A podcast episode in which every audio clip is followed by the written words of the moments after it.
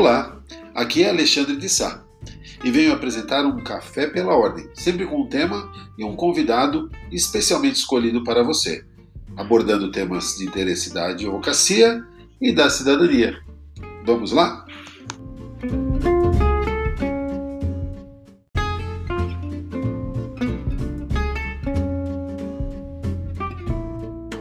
O meu convidado de hoje é o Dr. Sérgio Salomão Checaira. Ele é professor titular da USP e vou falar com ele sobre criminologia e política criminal. Uma honra recebê-lo aqui no nosso canal para bater um papo sobre um tema tão importante que é a criminologia e a política criminal, professor. Eu que agradeço o seu gentil convite ao AB. Uh, eu fico muito feliz de estar falando para nós, advogados, porque talvez nem sempre os advogados deem a importância necessária, seja a política criminal, seja a criminologia. E isso acontece em grande medida porque uh, a maior parte dos cursos de bacharelado uh, de direito não tem a disciplina de uh, criminologia, ou quando a tem, a tem enquanto uma disciplina optativa. Então, eu fico assim feliz de estar aqui para trocar ideias sobre esse assunto que me é um assunto muito importante uh, uh, e que certamente eu acredito que o será a partir dessa conversa que nós teremos para todos os advogados. Com certeza. Professor, só para explicar como que funciona o nosso canal, esse nome Um Café pela Ordem, o pela ordem é em alusão à prerrogativa que nós advogados temos de fazer uso da palavra pela ordem sempre que alguma coisa não está em ordem, ou seja, algum dado, algum fato, alguma, algum procedimento equivocado. E eu quis abrir esse canal, professor, porque é importante que as pessoas falem, mas é importante que as pessoas que estudam falem, não é? E às vezes tem gente falando aí que coisas que não entende. Então, é por isso que eu o convidei, porque é uma pessoa que tem autoridade no, no assunto e pode nos dar realmente informações verdadeiras e relevantes. Então, Fica aí mais uma vez o meu agradecimento por ter aceito esse convite, professor. Queria perguntar. Eu que agradeço, Alexandre. Bom, vamos, vamos começar um pouquinho com a minha, minha condição de advogado. Eu me formei em 1982. Portanto, eu tenho aqui 38 anos de, advoga de advocacia. Mas eu digo que eu tenho 40 porque já em 1980 quando eu estava uh, na condição, na época se dizia solicitador, eu era uh, aluno da Faculdade de Direito da USP e trabalhava no departamento jurídico do Centro Acadêmico 11 de Agosto. Então, eu, eu, form... eu quase que com a autonomia que era necessário na época, você resolver problemas e, uh, e procurar caminhos e, às vezes, lugares que algo que não se ensina na faculdade, né? Quer dizer, eu tenho de advocacia 40 anos. Embora eu seja muito jovem, eu queria deixar bem claro isso para todo mundo. Eu tenho 40 anos de advocacia. Em 88, eu comecei a minha carreira docente na Universidade Estadual Paulista, em Franca, que é uma universidade pública. Eu fui para lá e comecei a dar aula de direito penal. E em 96 eu vim para a USP. Na USP, eu passei a dar aulas no início de Direito Penal e depois a professora Ivete Feniz Ferreira, nossa querida colega da advocacia e que foi a primeira e única mulher a ser diretora da Faculdade de Direito, me incumbiu de dar aula de criminologia. Eu confesso que para mim foi um, um pavor, porque eu não, eu não tinha expertise. E aí eu fui estudar. Sim. Né? É, é, passei um final de semana que nem um louco estudando dois livros, que era a única coisa que eu tinha. Quando ela me pediu, foi numa sexta-feira, eu me recordo que eu teria na semana que vem dar aula para os meus alunos, eu não sabia nada. É. Eu li dois livros, eu li 800 páginas, eu falei, bom, agora eu consigo me defender o mínimo, né? Até melhorar a minha qualidade enquanto é, docente. E aí eu fui estudar e me encantei com a criminologia. E aí eu vou dizer, 70% do meu estudo posterior foi de criminologia e política criminal e 30% de dogmática. E eu estudava dogmática para sobreviver. Aí eu fiz uma tese de criminologia que foi a tese de livre docência, que é esse livro que hoje uh, está indo para a oitava edição, né? exatamente esse. Só que você está de ponta cabeça o livro, ó. É, é põe, de, põe, né? Esse livro e uh, ao depois eu, eu, eu é, defendi a tese de titularidade num, numa tese que é híbrida, que é aquele livro que foi para a terceira edição, Sistemas de, Sistema de Garantias e Direito Penal Juvenil. Que legal. E, e, então eu passei a ter essa formação, mas sempre na advocacia. Eu fui presidente de comissões na ordem em gestões anteriores, quer dizer, eu sempre me dedicando à advocacia, uh, uh, na luta pelas prerrogativas, colaborando com pareceres na comissão de prerrogativa. Ainda há pouco, a, a pedido do doutor uh, Leandro Sarcedo, fiz uh, recentemente um parecer. Então, é, é, eu sempre queria ter esta possibilidade de exercer a função docente, de um lado, e o exercício da profissão de advogado, que me é muito caro. Né? Então, eu tenho trabalhado nessas duas frentes. E não me arrependo. Confesso que não. É, graças a Deus que o senhor está nessa frente. É, é, tem mais uma terceira via aí que eu gostaria que o senhor contasse rapidamente para quem está nos acompanhando com relação à sua atuação no IBCCRIM. Né? Eu, eu, eu, vou querer também depois falar um pouquinho do curso que vai ter agora no IBCCRIM. Queria fazer aqui um comercial, porque é fantástica a programação. Mas como o senhor foi parar no IBCCRIM e o senhor foi presidente do IBCCRIM também, né? Sim, eu, uh, eu uh, logo que houve a fundação do IBCCRIM, eu sou convidado pelo desembargador Carlos Vico Manhas uh, para ir numa reunião e estava sendo organizado e era ainda uma coisa assim é, muito espontaneísta, eu diria, né? As pessoas eram poucas pessoas trabalhando e logo eu me deparei com duas grandes é, sumidades naquele momento, o falecido primeiro ex-presidente nosso, que é o Luiz Flávio Gomes, recém-falecido, né? Uh, lamento muito é, pela, pelo Congresso Nacional, pelas instituições que perderam o Luiz Flávio, e, uh, e o Alberto Silva Franco, que era o desembargador mais ou menos recém-aposentado e que era o responsável pela Revista Brasileira de Ciências Criminais. Então, uh, eram os dois grandes nomes e mais, digamos assim, uma, uns jovens de trinta e poucos anos, como eu, como o Vico, como outros, né, que, digamos assim, carregávamos o piano, né? Sim. que corríamos atrás de trabalhos e tal.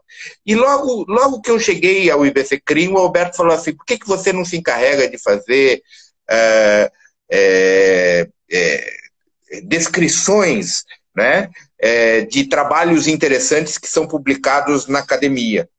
Uh, e aí eu passei a fazer resenhas. E, uh, e as resenhas do IBC Crim, da revista brasileira, as primeiras, foram todas aos meus cuidados. E eu fazia, e aí, aí quando você começa a fazer as resenhas, logo depois já, já aparecem outras pessoas que querem fazer resenhas de livros e de teses. E assim foi. Né? Eu comecei a fazer artigos, eu comecei a fazer.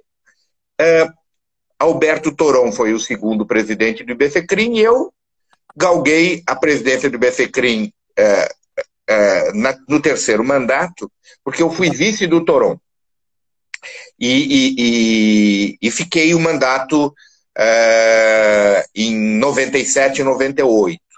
E sempre fiquei, permaneci como colaborador.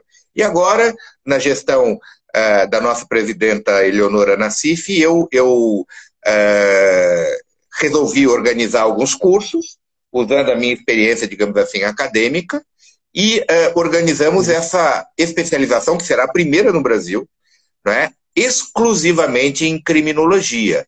Eu conheço outras especializações e cursos até de pós-graduação que têm direito penal e criminologia, ou como mestrado no Rio Grande do Sul de ciências penais, mas uma especialização exclusiva de criminologia, esta é a primeira no Brasil.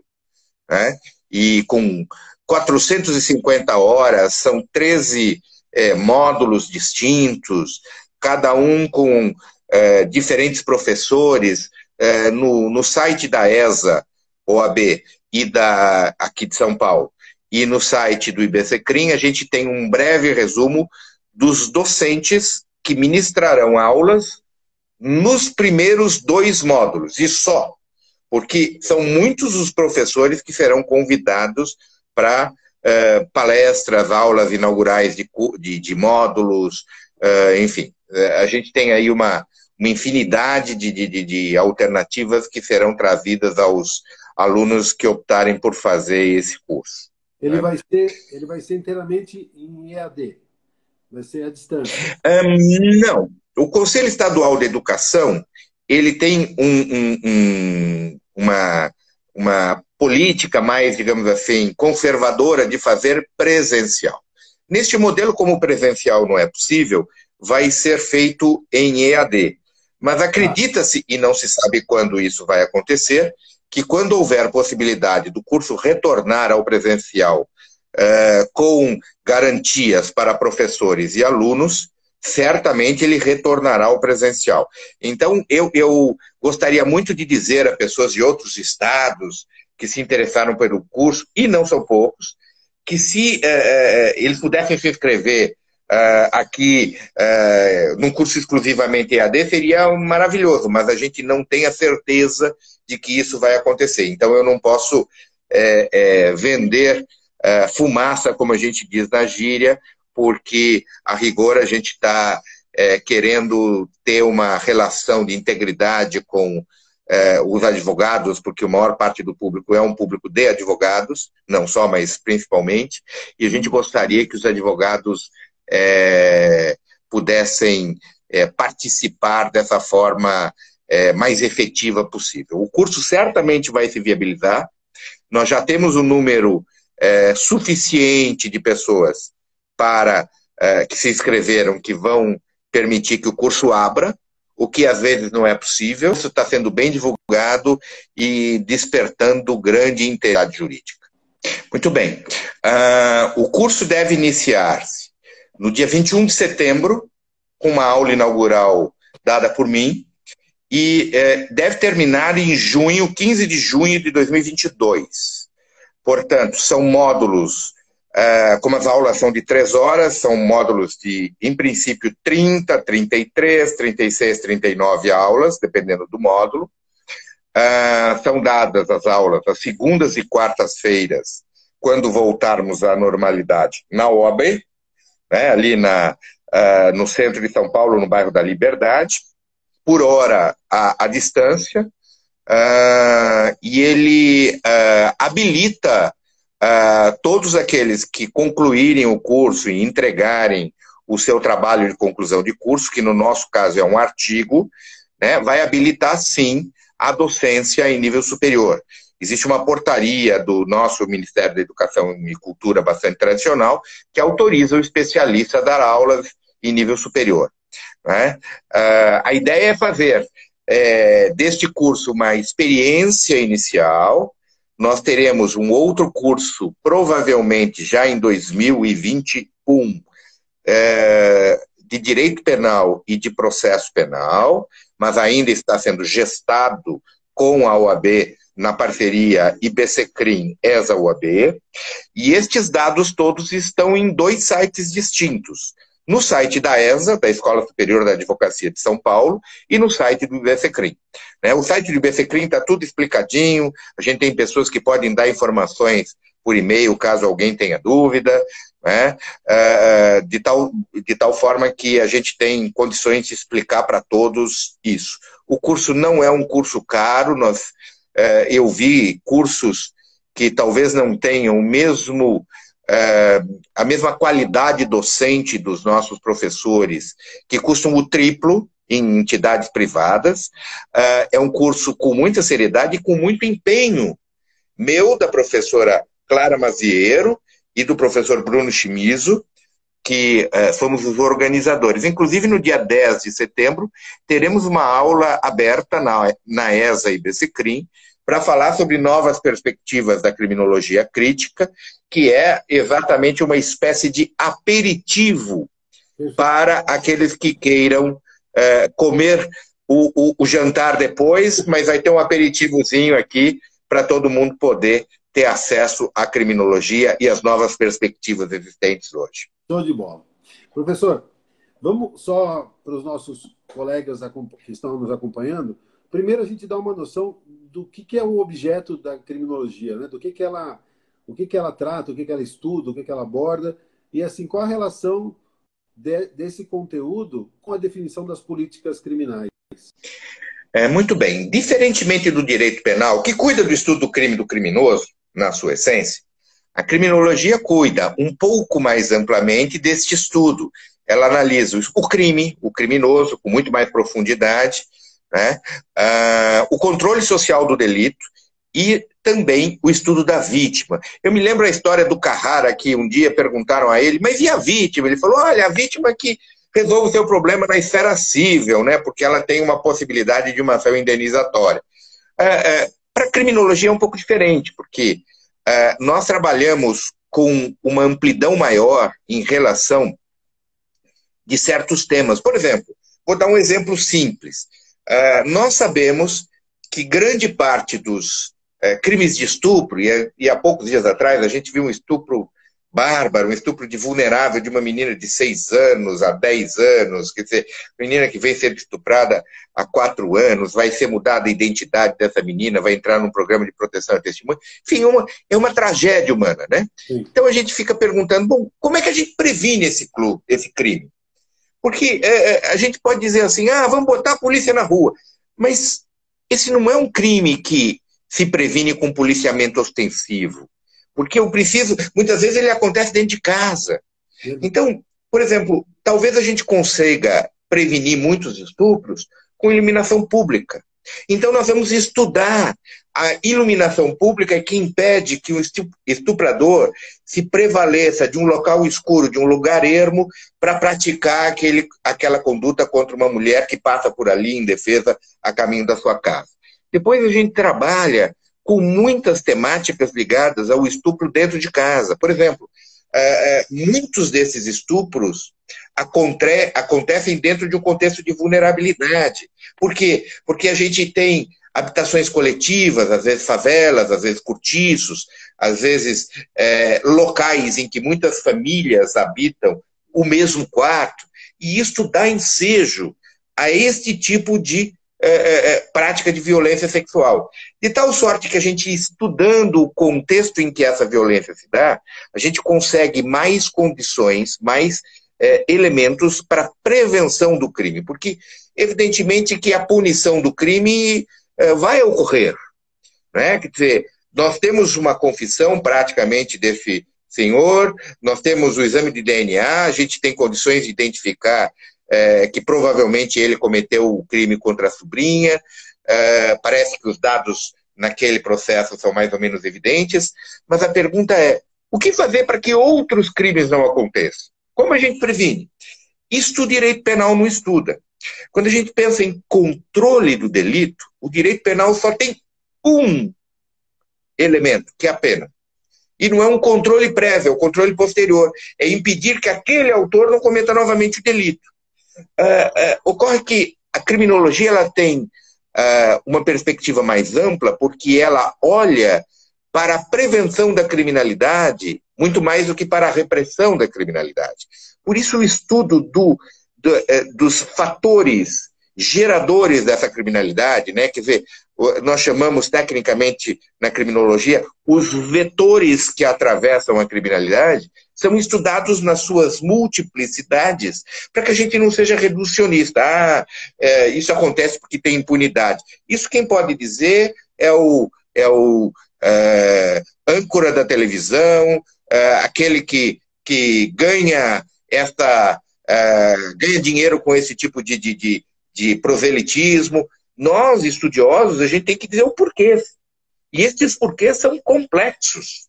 A gente tem diferentes criminalidades e diferentes razões é, é, vetoriais que é, cuidam disso. Por isso a gente estudar com profundidade. E eu que, quando a gente trabalhava na advocacia, o trabalho da advocacia era um trabalho que pressupunha um conhecimento mais complexo, mais integrado para o próprio advogado. Eu me lembro que é, é, antigamente, quando a gente era procurado no departamento jurídico, eu comecei a fazer isso quando eu tinha 18, 19, 20 anos. né? Eu já atendi a população carente e as pessoas falavam assim: ah, eu vou fazer o meu divórcio. E eu falava assim: olha, vamos consultar um psicólogo. Não tinha. Vamos consultar um assistente social. Não tinha. Quem é que era o psicólogo assistente social? Era o advogado. Então, o advogado ele tem que ter uma compreensão mais ampla do que é aquilo que está no entorno do exercício da sua profissão, para poder capturar certas situações que, ora, significam uma reconciliação, ora, significa um afastamento dos cônjuges. Eu me recordo, em início de carreira, é, um pedreiro que nos procurou porque queria se, se separar da mulher que era lavadeira e eles estavam tendo desavenças que eram contornáveis. E nós conseguimos reatar o casal. E eu falava assim, puxa, eu não sou psicólogo, mas eu agi como? É porque a gente tinha uma formação de medicina legal, de psicologia forense, que nos autorizava a ter pelo menos rudimentos desses saberes e que nos permitiam fazer este trabalho. Hoje não, a gente tem mediadores, a gente tem pessoas é, com mais e melhor formação, né, de tal sorte que a gente pode permitir que esses profissionais especialistas façam essa tarefa. É, pois volto à criminologia. A criminologia é um pouco de tudo. É a, é a psicologia, é o, a antropologia, a sociologia, o direito, a estatística para compreender estatisticamente quais são os fatores que são relevantes, o quanto cada um desses fatores é relevante. Ou seja, é, é um, um complexo de circunstâncias e de disciplinas que permitem a gente ampliar a nossa visão. Eu diria, eu faria um desafio. Nós, advogados, começamos a advogar com 21, 22, 23 anos, mas, por exemplo, de um juiz exige-se uma formação é, mais aprofundada, inclusive não se admite o, que o, o, o, concurso seja feito de imediato, exige-se uma experiência de no mínimo dois, três anos, quiçá o ideal seria que tivessem cinco anos. Pois eu diria, um juiz só deveria ser autorizado a sê-lo se tivesse ao menos cinco anos de experiência com formação em criminologia, porque ele decide a vida das pessoas com base em critérios que são critérios mais amplos. É, é difícil um juiz que não se casou falar sobre um divórcio. É difícil um juiz que não sabe a complexidade de um crime de estupro sentenciar um estuprador. Verdade. Por isso que eu digo, nós deveríamos ter essa formação mais ampliada, que seria bom para o exercício da jurisdição. Não para formação individual, mas para o exercício da jurisdição. Não, perfeito. Eu, eu, me ocorre um paralelo, queria submeter a, a sua opinião, né? Imagina o, o, médico, né? O médico ele, ele é chamado muitas vezes para tratar a doença está instalada e ele prescreve, faz um diagnóstico, prescreve ali um, um medicamento, faz um acompanhamento do, do resultado que, aquele, que aquela medicação vai dar no, no paciente. É, outras, outras ciências ligadas à medicina, ou talvez dentro da medicina, pensam no prevenir, né? Hábitos mais saudáveis é uma forma de você cuidar do ser humano de uma forma mais completa. Estudar os fenômenos que, que provocam o crime, também depois que o crime ocorre, as consequências da pena. Dá para fazer algum paralelo assim, será? Eu, eu, eu acho que a sua, a sua a sua metáfora é, é brilhante e é perfeita. Eu, eu, eu, eu, inclusive, uso isso, porque quando você vai no médico, às vezes você tem uma dor do lado esquerdo, do lado direito, às vezes você não sabe se é fígado, se é baço, você não sabe se é um problema conectado ao coração, e você chega lá, o médico diz assim: não, não, fígado não é, mas eu só examino o fígado. Então você tem que ir num médico que só faz baço. E aí você fala assim: puxa, mas Será que eu não tenho um médico que tem uma perspectiva holística? Uh, seria aquele tradicional clínico geral, né? Quer dizer, o clínico geral é importante. Eu diria o seguinte: é fundamental para a compreensão uh, do corpo humano que ele seja um clínico, que ele saiba um pouquinho de vista e um pouquinho de unha encravada. Porque ele pode dizer ao menos qual é aquele remédio básico que ele pode recomendar e receitar naquele contexto. É, no, na criminologia e no direito é um pouco isso. Eu diria, quando você olha para o advogado hoje, às vezes o advogado diz assim: não, eu sou especialista em direito tributário, mas existem crimes tributários. Ah, então eu tenho que chamar um criminalista. Ah, eu sou especialista em não sei o quê, e aí em direito do trabalho. Sim, mas existem crimes que relacionam a prática de atos uh, na justiça do trabalho. Não, então tenho que chamar um criminalista. E vice-versa. A formação mais antiga, que é mais ampla, mais genérica, e eu sou de um tempo que a gente recebeu o título de bacharel em direito, mas era bacharel em ciências jurídicas e sociais. Quer dizer, eu sou do passado, eu sei, do século passado, eu sou é, é, do milênio passado, olha que coisa horrorosa, né? A gente já mudou o milênio, o século, as décadas, eu sou do milênio passado. Mas era um pouco isso, você sabia um pouco de tudo. E a criminologia, ela te permite ter essa visão mais holística. É curioso que esse seu exemplo me permite, às vezes, a gente entender ah, as pessoas a partir da medicina ocidental e oriental. Né? Se você tem uma febre e procura um médico hoje, provavelmente o médico vai fazer um exame para saber se você tem Covid, já que hoje a doença da vez é o Covid, se você, se der negativo, ele vai te dar lá um, uma dipirona, alguma coisa para baixar a febre, e vai falar, fica em casa, faz um descanso, etc. Agora, é interessante, quando você procura no Oriente, na medicina chinesa, alguém, um médico com uma febre, ele diz o seguinte: olha, eu tenho que saber qual é a sua temperatura normal para saber se você tem febre. E, portanto, ele vai dizer: você me volte aqui quando você estiver bem de saúde.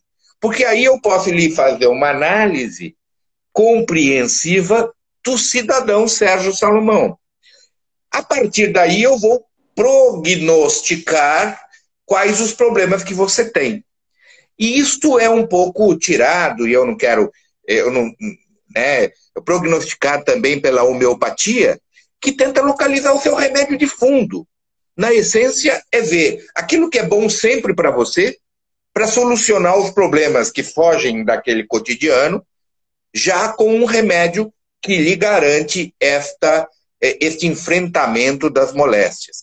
Portanto, é uma coisa interessante.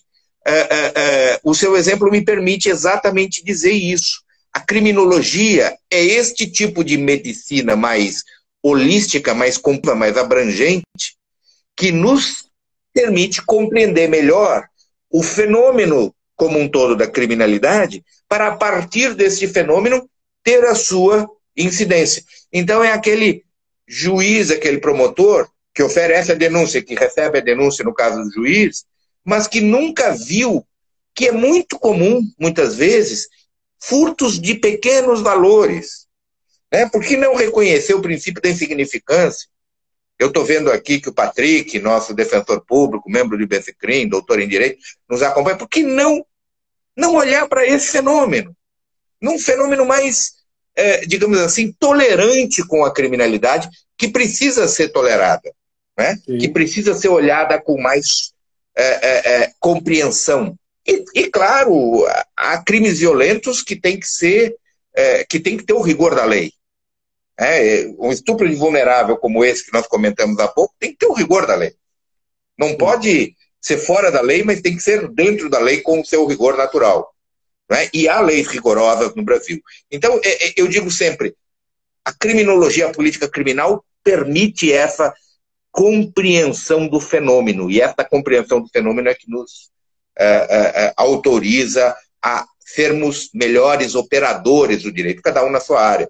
No Ministério Público, na advocacia, na, na, na é, o delegado de polícia, os defensores, né? Uh, uh, e os magistrados em última instância. Né? É o que eu digo, juiz deve fazer curso de criminologia. Aluno meu, uh, Alexandre, não há aluno meu que eu não leve para cadeia. Agora não dá para levar porque a gente está em pandemia, mas normalmente eu marco uma visita, porque aquela visita marca o aluno e ele, quando for juiz dali a 5, 10 anos, vai pensar, puxa, eu me lembro da cadeia, do cheiro horroroso da cadeia eu preciso compreender que para mandar alguém para a cadeia tem que precisar.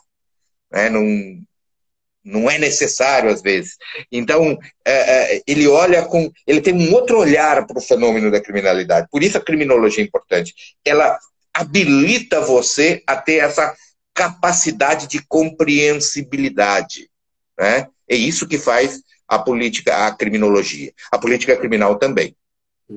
Professor, é, eu até usando aí da. O senhor que revelou que tem 40 anos de advocacia, não sou eu, tá? Mas esses seus 40 anos, você certamente já viu muita coisa, é, muita evolução e muita involução no nosso sistema de justiça.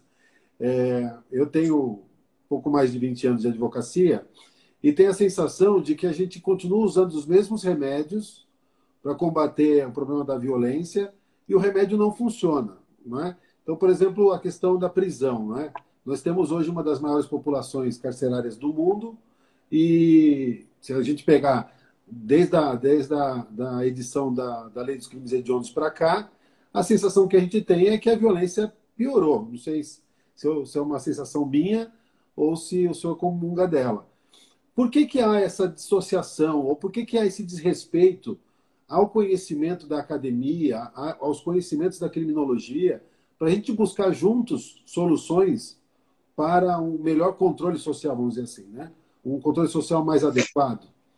Ah, é, a sua pergunta é, é, fabulosa e é difícil de responder. Ah, quando eu estudei a delinquência juvenil, e mais do que essa, a prática de atos em conflito com a lei, é, muitas vezes praticado por crianças, ah, os Estados Unidos tem um, um, um estudo, que é um estudo que demorou mais de 25 anos, para você ter uma ideia. É uma pesquisa uh, cujo título é Perry, P-E-R-R-Y, Perry Program, que é um, um fato que uh, aconteceu há muitos anos, nos anos 60, nos Estados Unidos, né? Uh, e este um, e este programa era um programa de verificação de atos antissociais praticados por crianças de 6, 7, 8 anos. Então, o que, que eles fizeram? Eles pegaram e dividiram as crianças num lugar muito pobre, que tinha muito problema social, em dois grupos. Para um grupo, eles não deram nada. Para o outro grupo, eles deram atendimento integral, aquilo que o nosso ECA fala. Atendimento integral para aquelas crianças. A criança não estava indo bem na escola, às vezes ele estava com problema de vista. Chamava o oftalmologista, o oftalmologista identificava que ele tinha um problema de visão, que não enxergava direito, que ele não tinha a, a tranquilidade para falar para o professor, que ele nem sabia que tinha problema de vista, dava um par de óculos para ele. Às vezes ele tinha um problema familiar, então com problema social, psicológico, etc., eles começaram a fazer o atendimento para essas crianças. Essas crianças cresceram, se tornaram adolescentes, cresceram, se tornaram adultos. Durante 25 anos eles estudaram esse caso. E uh, analisando estes grupos, o grupo que teve o pleno atendimento e o grupo que não tinha qualquer atendimento, que era utilizado apenas para comparação, a gente chama na criminologia de técnico de grupo de controle, né? só para controlar o outro. O, o, o, o, o, grupo que teve atendimento teve 70% menos atos criminosos e ou infracionais ao longo de 25 anos, durante o período em que aquele programa foi feito. Quem não tinha atendimento nenhum cometia muito mais crime, muito mais atos infracionais, atos contrários às regras internas da escola, etc. Cabulavam aula, né? Nos Estados Unidos eles tinham o caça-gazeteiros, né? Que era aquele uh, funcionário que ia atrás dos alunos que estavam cabulando a aula, que estavam saindo, etc. Então, esse estudo permitiu, em 20 anos, a gente entender que quando a pessoa tem um atendimento integral, a criminalidade é menor. Pois bem, o nosso ECA é de que ano? É a Lei 8.069 de 1990. Nós temos 30 anos de ECA. Nunca tivemos uma pesquisa nesse sentido. E nunca tivemos o cuidado de prevenir a criminalidade ou atos que, porventura, virariam criminosos no futuro, lá na sua origem, lá na fonte. No momento que ele se inicia dentro de uma escola com atos de vandalismo contra a escola, com desrespeito ao professor. Eu não estou falando de punição, eu estou falando de assistência. Pois bem, esta assistência, se feita a um, dois, 3, 5, 10, 20, 30 anos, como o ECA manda, nós certamente teríamos uma criminalidade uh, juvenil, ou um, aquilo que eu chamo de criminalidade juvenil, muito menor. Uh, eu, eu pondero que isso é um saber. É um saber que está na criminologia, não está no direito penal. Porque o direito penal só pensa em ato infracional, medida socioeducativa. Crime é binário. Crime, pena. E quando você olha para as experiências de outros países, a gente tem inúmeros uh, uh, estudos que permitem compreender que a prevenção da criminalidade é muito mais efetiva do que a repressão. Onde é que nós uh, investimos? A gente investe na repressão. Curiosamente, a Lei 8.069, que é o ECA, três leis depois, a gente tem a Lei 8.072 de 90, que é a Lei de Crimes Hediondos, que fez o quê? Falou, ó, não vai ter progressão nenhuma. Depois isso caiu no Supremo, 17 anos depois. Né? Uh, o livramento vai ser dificultado, as penas serão aumentadas. O que isso produziu? Foi o primeiro grande momento de desencadeamento de um encarceramento maior. E o encarceramento vem subindo, subindo, se acentua depois de 2006 com a lei de drogas, né? e hoje a gente tem um encarceramento monumental, algo em torno de 750 presos por 100 mil habitantes, o que é dos maiores do mundo. Só perde em números eh, relativos de dois países e em números absolutos de três países. Veja que nós estamos numa situação terrível. Por quê? Porque a gente está investido no lugar certo. Não, porque a gente está investido no lugar errado. É, é, é eu sempre digo, é, eu, eu trabalhei dentro do Carandiru, trabalhei dentro da casa de detenção, aquela que foi depois implodida, né? trabalhei em outros presídios, mas dentro da, da casa de detenção durante alguns anos, Sim. E eu me recordo que às vezes eu estava dentro do metrô, pegando o metrô, e a pessoa olhava ali para o Carandiru, na estação Carandiru, bem em frente ao, à casa de detenção, e ela dizia: Puxa, esse é um dinheiro mal empregado, né? Eu dizia: É, mas a gente continua empregando muito dinheiro em presídios. Cada escola que a gente deixou de construir significa um presídio que dali a 10 anos você tem que construir. Nós não investimos na educação como seria como fizeram Coreia do Sul, como fizeram os tigres asiáticos, que investiram largamente em educação. O que, que nós falamos? O que, que nós fizemos? A gente investiu em cadeia. E o que, que aconteceu? A gente tem mais presos, mais pessoas encarceradas e a gente não consegue controlar a criminalidade. Portanto, a gente fez a opção errada, Alexandre. É. E a gente tem que, em algum momento, a gente tem que refletir: olha, como é que a gente faz isso? Talvez daqui a alguns anos a gente consiga obstaculizar esse avanço. Mas para fazer isso, você tem que dar o primeiro passo. Né? O destino só consegue ser atingido se você dá o primeiro passo para começar a caminhada. Senão, não adianta nada. É, nós continuamos insistindo nessa fórmula falida. Nas últimas eleições, elegemos um governador que, que fez uma, um discurso em cima da, do aumento das punições, do aumento dos, da privatização dos presídios, um presidente que apostou no, no armamento e etc. E muito disso é desculpa que nosso país é pobre. Só que esses, esses mecanismos são mais caros, né? É comprovadamente mais barato investir em educação do que investir em vaga de presídio.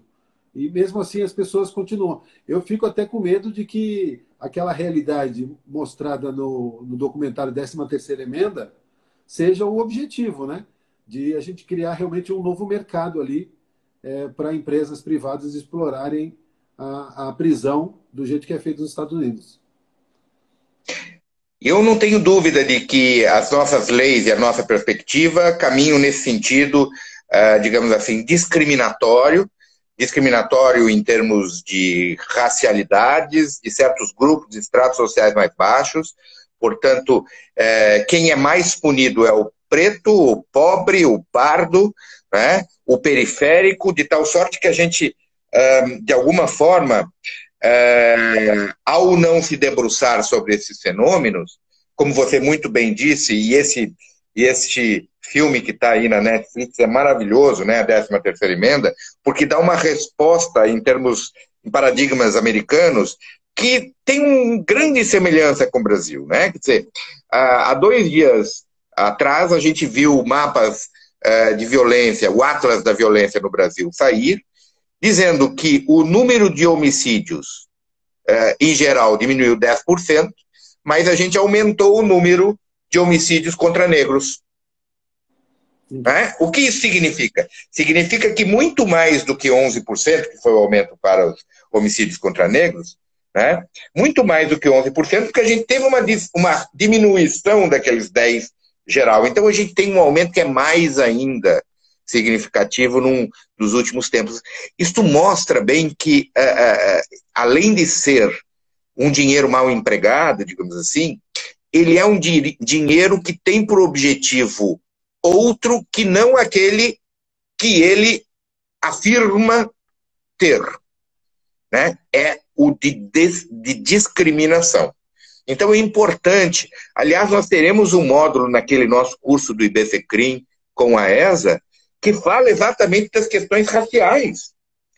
Né? O primeiro módulo, o segundo módulo que fala da história da criminologia brasileira, tem algumas aulas específicas para mostrar como nasce o racismo e a eugenia no Brasil.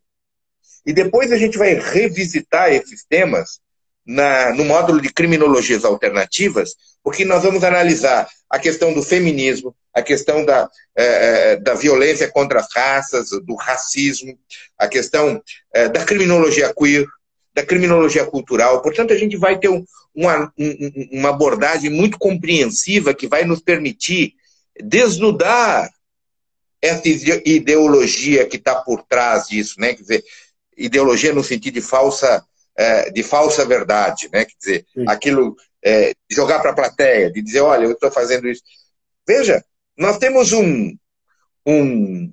Imagine, quem é que é desconfiado? Um ex-juiz federal que, que se elege no Rio de Janeiro com uma proposta de acabar com a criminalidade, com a corrupção, que defende que a gente dê tiro na cabecinha da pessoa e que hoje está sendo obrigado a ser defendido e agora a exaltar o devido processo legal.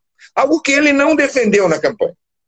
Algo que ele não defendeu na atitude de mandar a polícia e os helicópteros balearem na testa quem estivesse com guarda-chuva, com uma bengala, uma arma na mão. Mas agora ele precisa de um advogado, precisa do devido processo legal, vai ter que fazer a defesa dentro dos critérios que a gente conhece, de tal sorte que a gente vê o fenômeno, o problema, o momento que nós estamos vivenciando. Ele já mudou opinião. Ele já viu que o presidente Lula foi injustiçado. Ele já viu que uh, a Lava Jato uh, teve, digamos assim, algumas. Agora ele, agora ele caiu no devido processo legal, na paridade de armas, uh, no rule of law. Né? Quer dizer, agora ele, ele voltou para a advocacia. Sujeito que era paladino da anticorrupção. É algo que nos indigna a todos, né? Esse tipo de postura, uma postura autoritária, uma postura populista, né? Mas é, o, o que me deixa indignado ainda é, é, como que a nossa população é, continua aceitando esse tipo de discurso, né? Por outro lado, a gente está tá vendo agora, ocupando mais espaço na mídia, a questão do racismo estrutural, a questão da violência LGBTQI+, sei lá como, é, e tantas outras bandeiras, né? E tanto do, do encarceramento em massa. Não sei se é uma impressão minha, ou se é dentro da minha bolha que isso está sendo mais discutido, mas eu acredito que isso, pelo menos a gente está tirando a sujeira debaixo do tapete. Talvez isso me dê algum alento, imaginar que a gente está caminhando para algo melhor. Uh, até fenômenos externos, né? Quer dizer, por exemplo, você vê a luta antirracismo nos Estados Unidos, com grandes ídolos, né? Ídolos do esporte, uh, ídolos. Uh, é, é, bacana você ver um LeBron James, né? e, e, e, um grande piloto que vai ser, seguramente vai bater o melhor piloto de todos os tempos, até então, que era o Schumacher, né? É, e que são atletas negros e que é, são conscientes da existência do racismo e que faz com que muitos dos nossos atletas que não tinham essa consciência se vejam obrigados a se manifestarem também. E isso trouxe um debate, o debate uh, uh, ficou mais candente entre nós. que é tão evidente e que só hoje a gente está tendo essa consciência. E é importante uh, uh, os negros se manifestarem, abrirmos espaços na academia, na ordem dos advogados, nas grandes instituições, mas mais do que isso, as pessoas brancas precisam se somar aos negros nessa luta, porque o racismo estrutural é uma coisa que nos atinge a todos. Claro que atinge mais quem é negro, não há a menor dúvida disso, mas não existe nada mais abjeto do que o racismo. Por isso, é fundamental que nós nos irmanemos nessas condições e nesse contexto para enfrentamento deste tipo de criminalidade que era menos, mais ou menos que deixada de lado, esquecida, menoscabada, diminuída. Não, é, somos todos irmãos. Não, não. Há racismo. Há discriminação sexual. Não resta a menor dúvida. Vamos compreender esse fenômeno. Vamos enfrentar esse fenômeno. Vamos verificar o que é possível fazer em termos de prevenção. Quando a prevenção não for eficaz, vamos punir, claro. Não nos resta outra alternativa. Eu digo sempre, Alexandre, que no meu sonho utópico lá de futuro, eu gostaria de abolir a prisão. Neste momento eu não consigo fazer isso. Então, eu, neste ponto, eu uso aquele pensador alemão Max Weber que diz o seguinte: nós temos que coadunar a ética da convicção, que é aquilo que eu penso para o futuro, com a ética da responsabilidade, que é aquilo que eu tenho hoje. Então, eu, o que eu não consigo fazer hoje é abolir o sistema, mas eu tenho que olhar para o futuro pensando que isso possa ser feito. E isso pode ser feito se nós evoluirmos enquanto cidadãos e cidadãs, enquanto pessoas humanas. Né? No futuro, talvez a gente consiga isso. Esse é um sonho. Sim. Como todo sonho é alguma coisa para o futuro, não é alguma coisa para este momento. Né? É, é, para esse momento, a gente tem que trabalhar para isso. A gente tem que, por exemplo, é, diminuir o encarceramento na área de drogas, que é alguma coisa viável, que muitos países estão fazendo. Os Estados Unidos, a Europa, é, muitos países do mundo procuram políticas alternativas na área de drogas quase que descriminalizando algumas drogas, como é o caso da cannabis. Né? É, compreendendo que uh, não é muito a mais ou muito a menos do que o álcool faz. É, eu sempre digo, toda droga em excesso é ruim. Aquela cervejinha em excesso vai dar um monte de problema. Barriga, vai te tirar da, da firmeza na hora de você dirigir uma coisa, vai produzir brigas familiares, é, mas é alguma coisa que a gente compreende. Né? E a gente aceita. E, e, e, hoje, mais do que nunca, em muitos países, a gente está aceitando essas, esses relativismos sociais. Por isso que é importante um curso de criminologia e de política criminal para compreender esses fenômenos de uma maneira menos preconceituosa, às vezes. Né? Menos preconceituosa, para entender o fenômeno como um todo. A gente, obviamente, que é contra a superpopulação dos presídios, né? Então, um dos índices mede, por exemplo, a defasagem de vagas, né? E eu acho que uma das soluções ou passam pela limitação, pela por não criar mais vaga. Tem que usar as vagas que tem, ficar pensando em aumentar vagas. Eu recebi um, uma vez do meu filho um, um vídeo no WhatsApp, falava assim: a falência do sistema prisional sueco, acho que era da Suécia. Aí eu falei, falência? Será que lá também o sistema é falido, né? Aí fui ver o vídeo, o vídeo mostrava que as prisões lá, elas buscavam tanto a reabilitação que as pessoas não reincidiam, o índice de reincidência era tão baixo que estavam tendo que fechar presídios. Então a falência era no sentido de que o sistema prisional estava diminuindo, né? Olha que, que fantástico se a gente conseguisse conquistar isso no nosso país, né? É verdade. E, e, e, e eu acho que também a gente não aprende com algumas experiências. Por exemplo, eu tive na condição de presidente do Conselho Nacional de Política Criminal Penitenciária, eu descobri numa visita ao Espírito Santo que tinha pessoas é, presas em containers. Eram containers sem banheiro, sem janela, era uma coisa é, horrorosa, horrorosa, indigna. Para você ter uma ideia, a gente pediu intervenção federal no Espírito Santo para coibir esse tipo de atitude que estava acontecendo lá naquele estado. Um, e, e, veja como são as coisas. Agora, recentemente, quando nós tivemos o problema aqui dos, dos uh, dessa polêmica que existe da atitude do CNJ de recomendar que algumas pessoas sejam soltas e tal, alguém levantou lá no Ministério da Justiça, ah, por que, que a gente não põe as pessoas nos containers? Quer dizer, é o sujeito que desconhece totalmente, primeiro, recomendações da ONU, segundo, decisões e normativas do nosso Conselho Nacional, terceiro, a experiência, que é fundamental que a pessoa conheça o que aconteceu no Brasil. Quer dizer, ele não sabe. E é, é, às vezes a gente se espelha no regime sueco, norueguês, que eles estão fechando prisões. Né? Mas por que, que eles estão fechando prisões? É interessante, porque em grande medida os juízes se compenetraram de que é importante não mais punir com pena privativa de liberdade.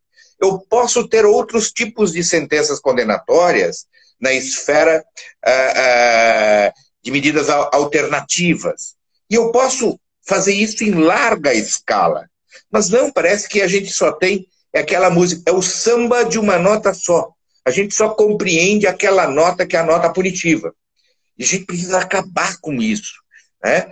Uh, os juristas têm que se conscientizar da importância de diminuir a carga punitiva. Claro, eu volto a dizer, há crimes que neste momento a gente não tem alternativas. E a estes crimes a gente deve destinar, sim, a prisão neste momento da evolução social. Talvez no futuro a gente mude isso. Mas é fundamental que a gente deixe de punir quem furtou um, um, um shampoo. Nós temos experiência aqui em São Paulo de uma jovem que furtou um shampoo que ficou nove meses presa. E só quando a defensoria entrou com habeas corpus no Superior Tribunal de Justiça, depois de nove longos meses, presa, é que se conseguiu liberar aquela, aquela coitada. Eu posso usar essa palavra, desculpe, eu não quero ser né, indelicado com ninguém, mas era uma, uma, uma coitada. Né? E que se não bastasse tudo isso, houve uma rebelião lá, soltaram uma bomba e ela ficou cega. Puxa. Ou seja, é a miséria total, né? é, é, é, é a tristeza total do mundo. Nós temos que parar para pensar se esta miséria humana né, tão cantada em prosa e verso na literatura, né, na, nos grandes autores, deve ser frequentada pelos nossos magistrados. Por isso que eu digo, magistrado que é bom, conhece a cadeia. Porque ele sabe que é. ninguém deve ser mandado para lá, salvo em última hipótese.